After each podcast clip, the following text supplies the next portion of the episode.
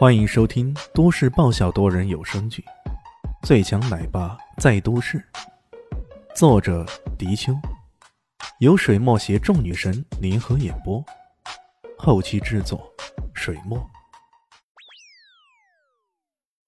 第八百九十四集。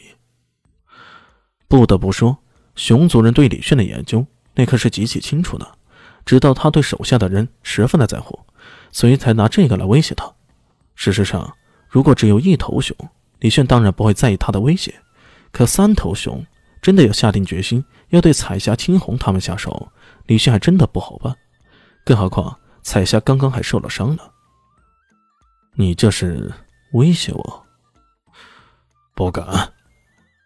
他的眸子里充满了冰冷之意，让纳迪斯基有种浑身发毛的感觉。这头熊马上认怂了。我们哪敢威胁死神大人？只不过这只是谈判而已。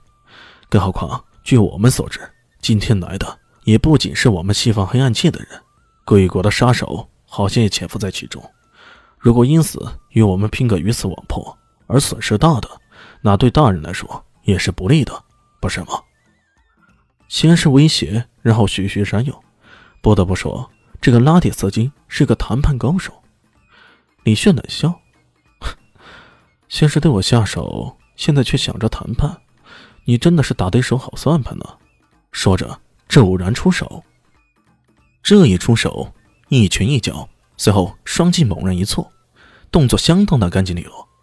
拉铁斯基被打得整个人，哦不，整个熊都倒在地上，差点爬不起来了。正当其余两头熊打算来个鱼死网破的时候，却只听到李现怒斥一声。趁我没改变主意之前，赶快滚！三人如获大赦。毕竟，刚刚李炫那一串出手实在是太吓人了。他们慌不择地的逃跑，陈老二却有些不甘了。呃，老老大，就这么放过他们，好像让人有些不爽。我也不爽，不过现在不是跟他们拼死拼活的时候。哦。死神殿很少会吃亏的，基本上报仇不隔夜，是李炫的风格。然而这次，他居然选择放走了熊族人，这实在有些让人预料不到啊！那个拉迪斯基说的对，我们还有潜藏的敌人。潜藏的敌人，南岳阁的神界杀手。陈老二蓦然想到了什么。对，虽然我还不知道。他隐伏在哪里？不过我可以肯定，他已经来了，已经来了。一时间，在场的众人面面相觑。他们没有李炫那么高深的功夫，自然无法感应到。可是隐藏在暗中的危险，从某种角度来说，学术颇杂的李炫已经摸到了玄学的门槛。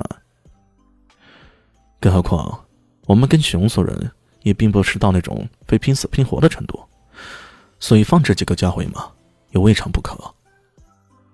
李炫对于这种事情啊，看得很透彻。什么时候该拼，什么时候可以徐徐图之，什么时候可以委曲求全，这些他都把捏得很清楚。为了手下那些兄弟，自己稍稍受点委屈，那也算不了什么。那我们现在该怎么办？继续潜伏在其中，等待我的命令。那老大你呢？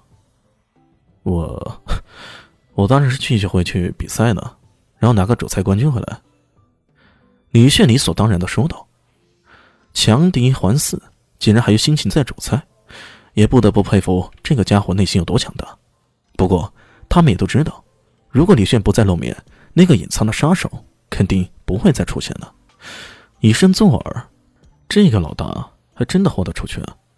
于是，他们留些人打扫战场，其他人尾随李炫回去比赛现场，继续观看比赛。李炫赶回来的时候，主持人还在那儿大放厥词：“我们再等一分钟，如果那位李炫选手再不出现，我们就宣布他弃权了。来，让我们来倒数，六十。”不得不说，这位主持人还真的是搞气氛的高手，这会儿居然搞起倒数来了。从六十倒数到一，你不累吗？李炫看了看时间，原来自己去了，居然已经有四十分钟左右了，难怪这些人早已等得不耐烦了。本来想着他一下子现身台上，不过既然这个主持人喜欢搞气氛，那继续倒数呗。台上那些厨师们呢，个个都心情复杂，有的觉得少了李炫这对手，自己的机会大大增强了，比如说向和齐浩，脸上一直保持着微笑；也有觉得的，少了李炫这样的大世界人物。这次比赛可真的是逊色太多了，哪怕拿了冠军，也是含金量不足啊。这一类的，比如说像潘晴天，更多的人是在揣测着，为什么李炫会突然消失呢？这可是太奇怪了。要知道，第二轮的比试，他可是占据了一定的优势的。主持人数的气喘吁吁的，终于数到三、二、一。当这个“一”字。还在嘴唇边上打滚的时候，突然一条人影飞上台了。啊！多谢主持人为我倒数，我回来了。我操！还多谢我为你倒数，我这都累死了。主持人心中怒骂不知多少次啊！M M B 啊！